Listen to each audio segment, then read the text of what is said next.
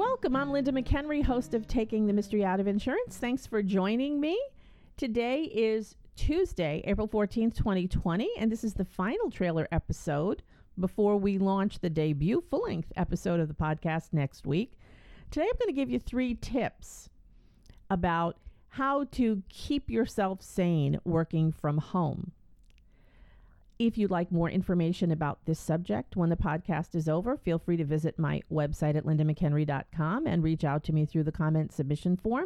My website also shares more details about who I am, what I do, and offers you the opportunity to submit questions for each week's Q&A section of the podcast which will begin next week.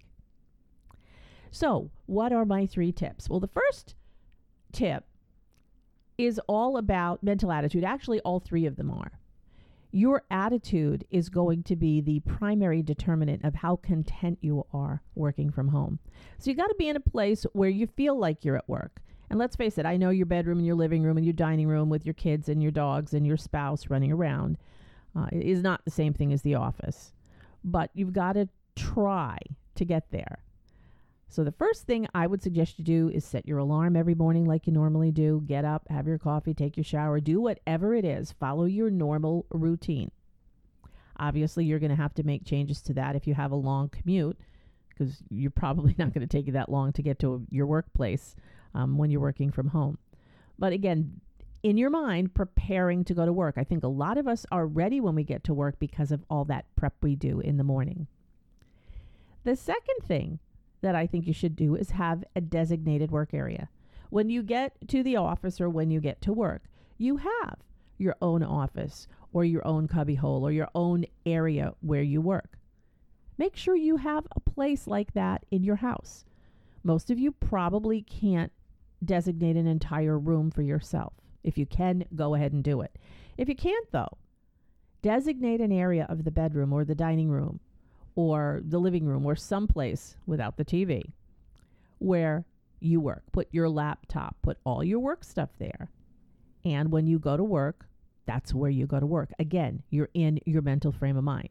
Now, I'm not saying that when you prep for work and when you go to your work area, you have to be dressed up.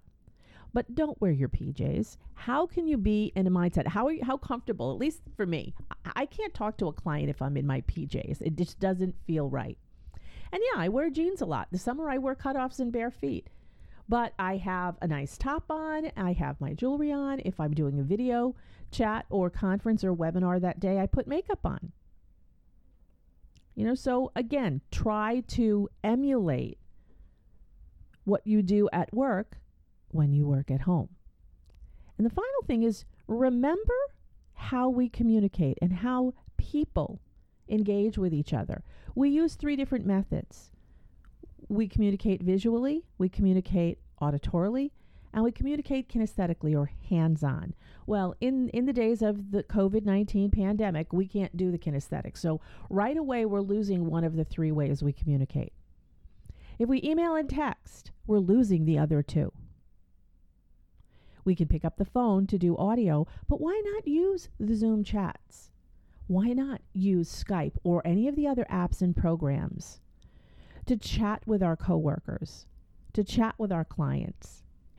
You know, I, I, I find with my grandkids, I miss them terribly. But watching their little faces and listening to their laughs and their giggles while they run around carrying the phone when we're FaceTiming really, really helps. So maybe doing the same thing with your coworkers and your clients. Not that you want to run around and laugh and giggle, but hey, if you do and it makes you happy, then why not? These are crazy times. So I hope these tips help you. That's all I got for you today.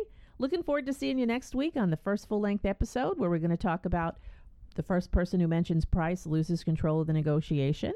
And then on the 28th, I've got Matt Medeiros, the internet network and marketing guru, who's going to be my guest. He'll join us then. Visit my website at lindamchenry.com to submit to me your questions for the Q&A section of all future episodes of the podcast. Thanks for tuning in. Again, that's it for today. Stay safe. Hope to see you soon. Bye bye.